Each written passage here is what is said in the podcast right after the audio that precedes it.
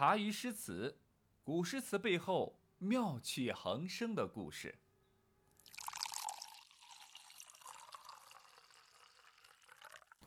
孟浩然由于任性的和王昌龄呢是胡吃海喝，使得旧疾复发，最后呢是一命呜呼。这也是使得王昌龄呢为此是陷入了深深的自责。这个王昌龄究竟是何许人也？我现在就来告诉您，他大有来头，不是因为他的背景深厚、大富大贵，恰恰相反，他没钱，而是因为他在盛唐的诗海里边是名重一时，甚至与李太白相差无几。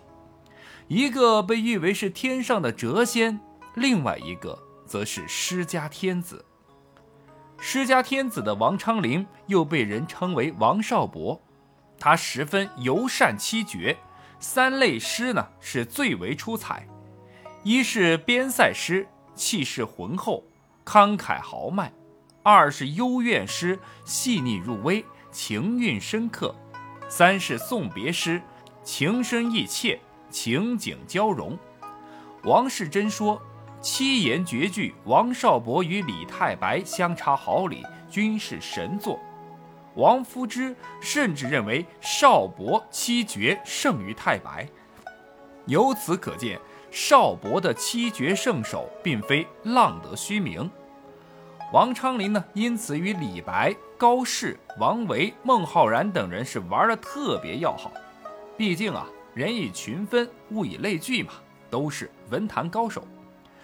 可是要论家世啊，要论这个背景底蕴以及最后的遭遇，王昌龄远不及上述几人，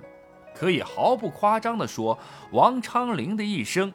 怎一个惨字了得。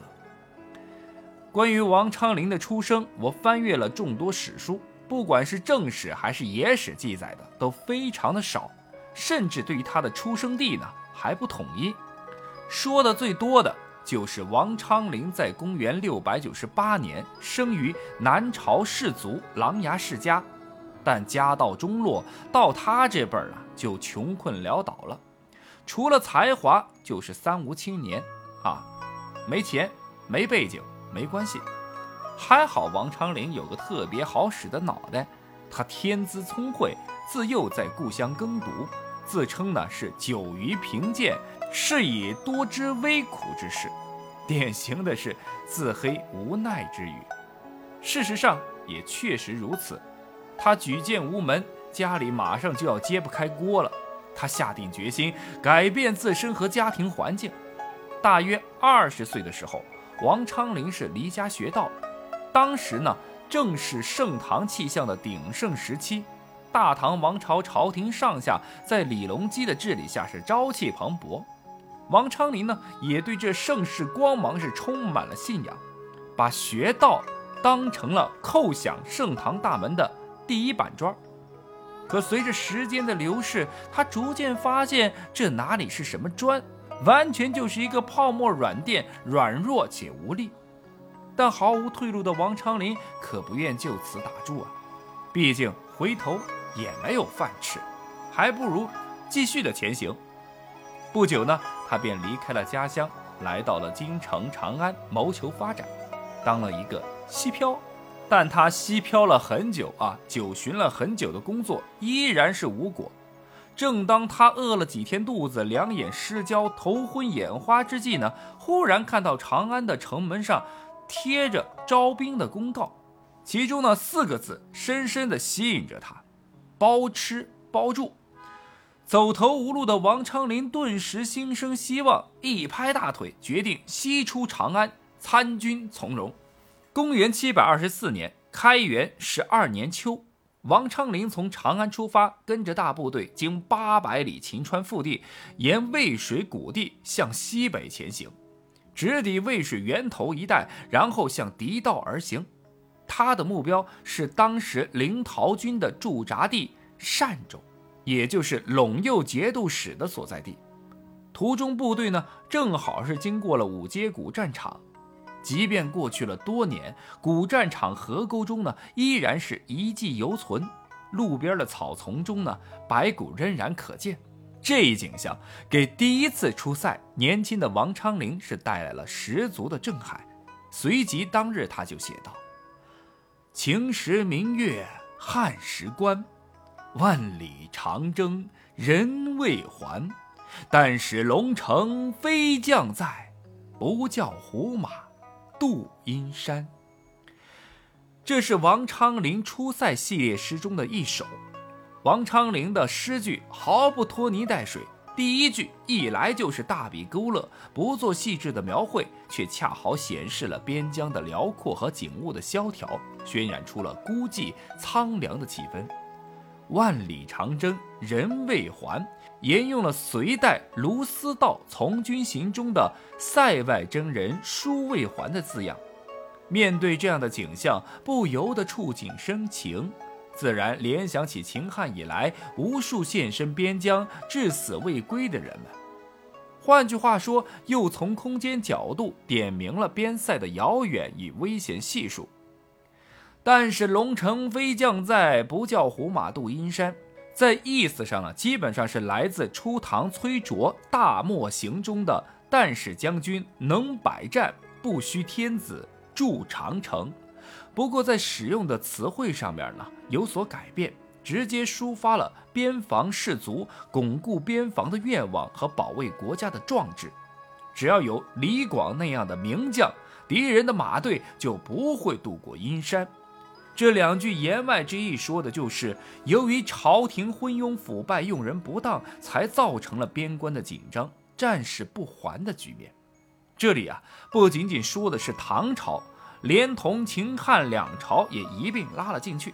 是许多朝代共同的悲剧。王昌龄希望边境有不教胡马度阴山的龙城飞将，也不只是汉代的人们，而是世世代代渴望和平安宁人们共同的愿望。随着战场的深入，亲临战场的王昌龄把他的边塞诗呢是写得更加的入木三分。流马新跨白玉鞍，战罢沙场月色寒。城头铁骨声犹震，匣里金刀血未干。如果说此前出塞第一首是见闻有感而发的联想，那么第二首则是亲眼目睹战场的残酷血色了。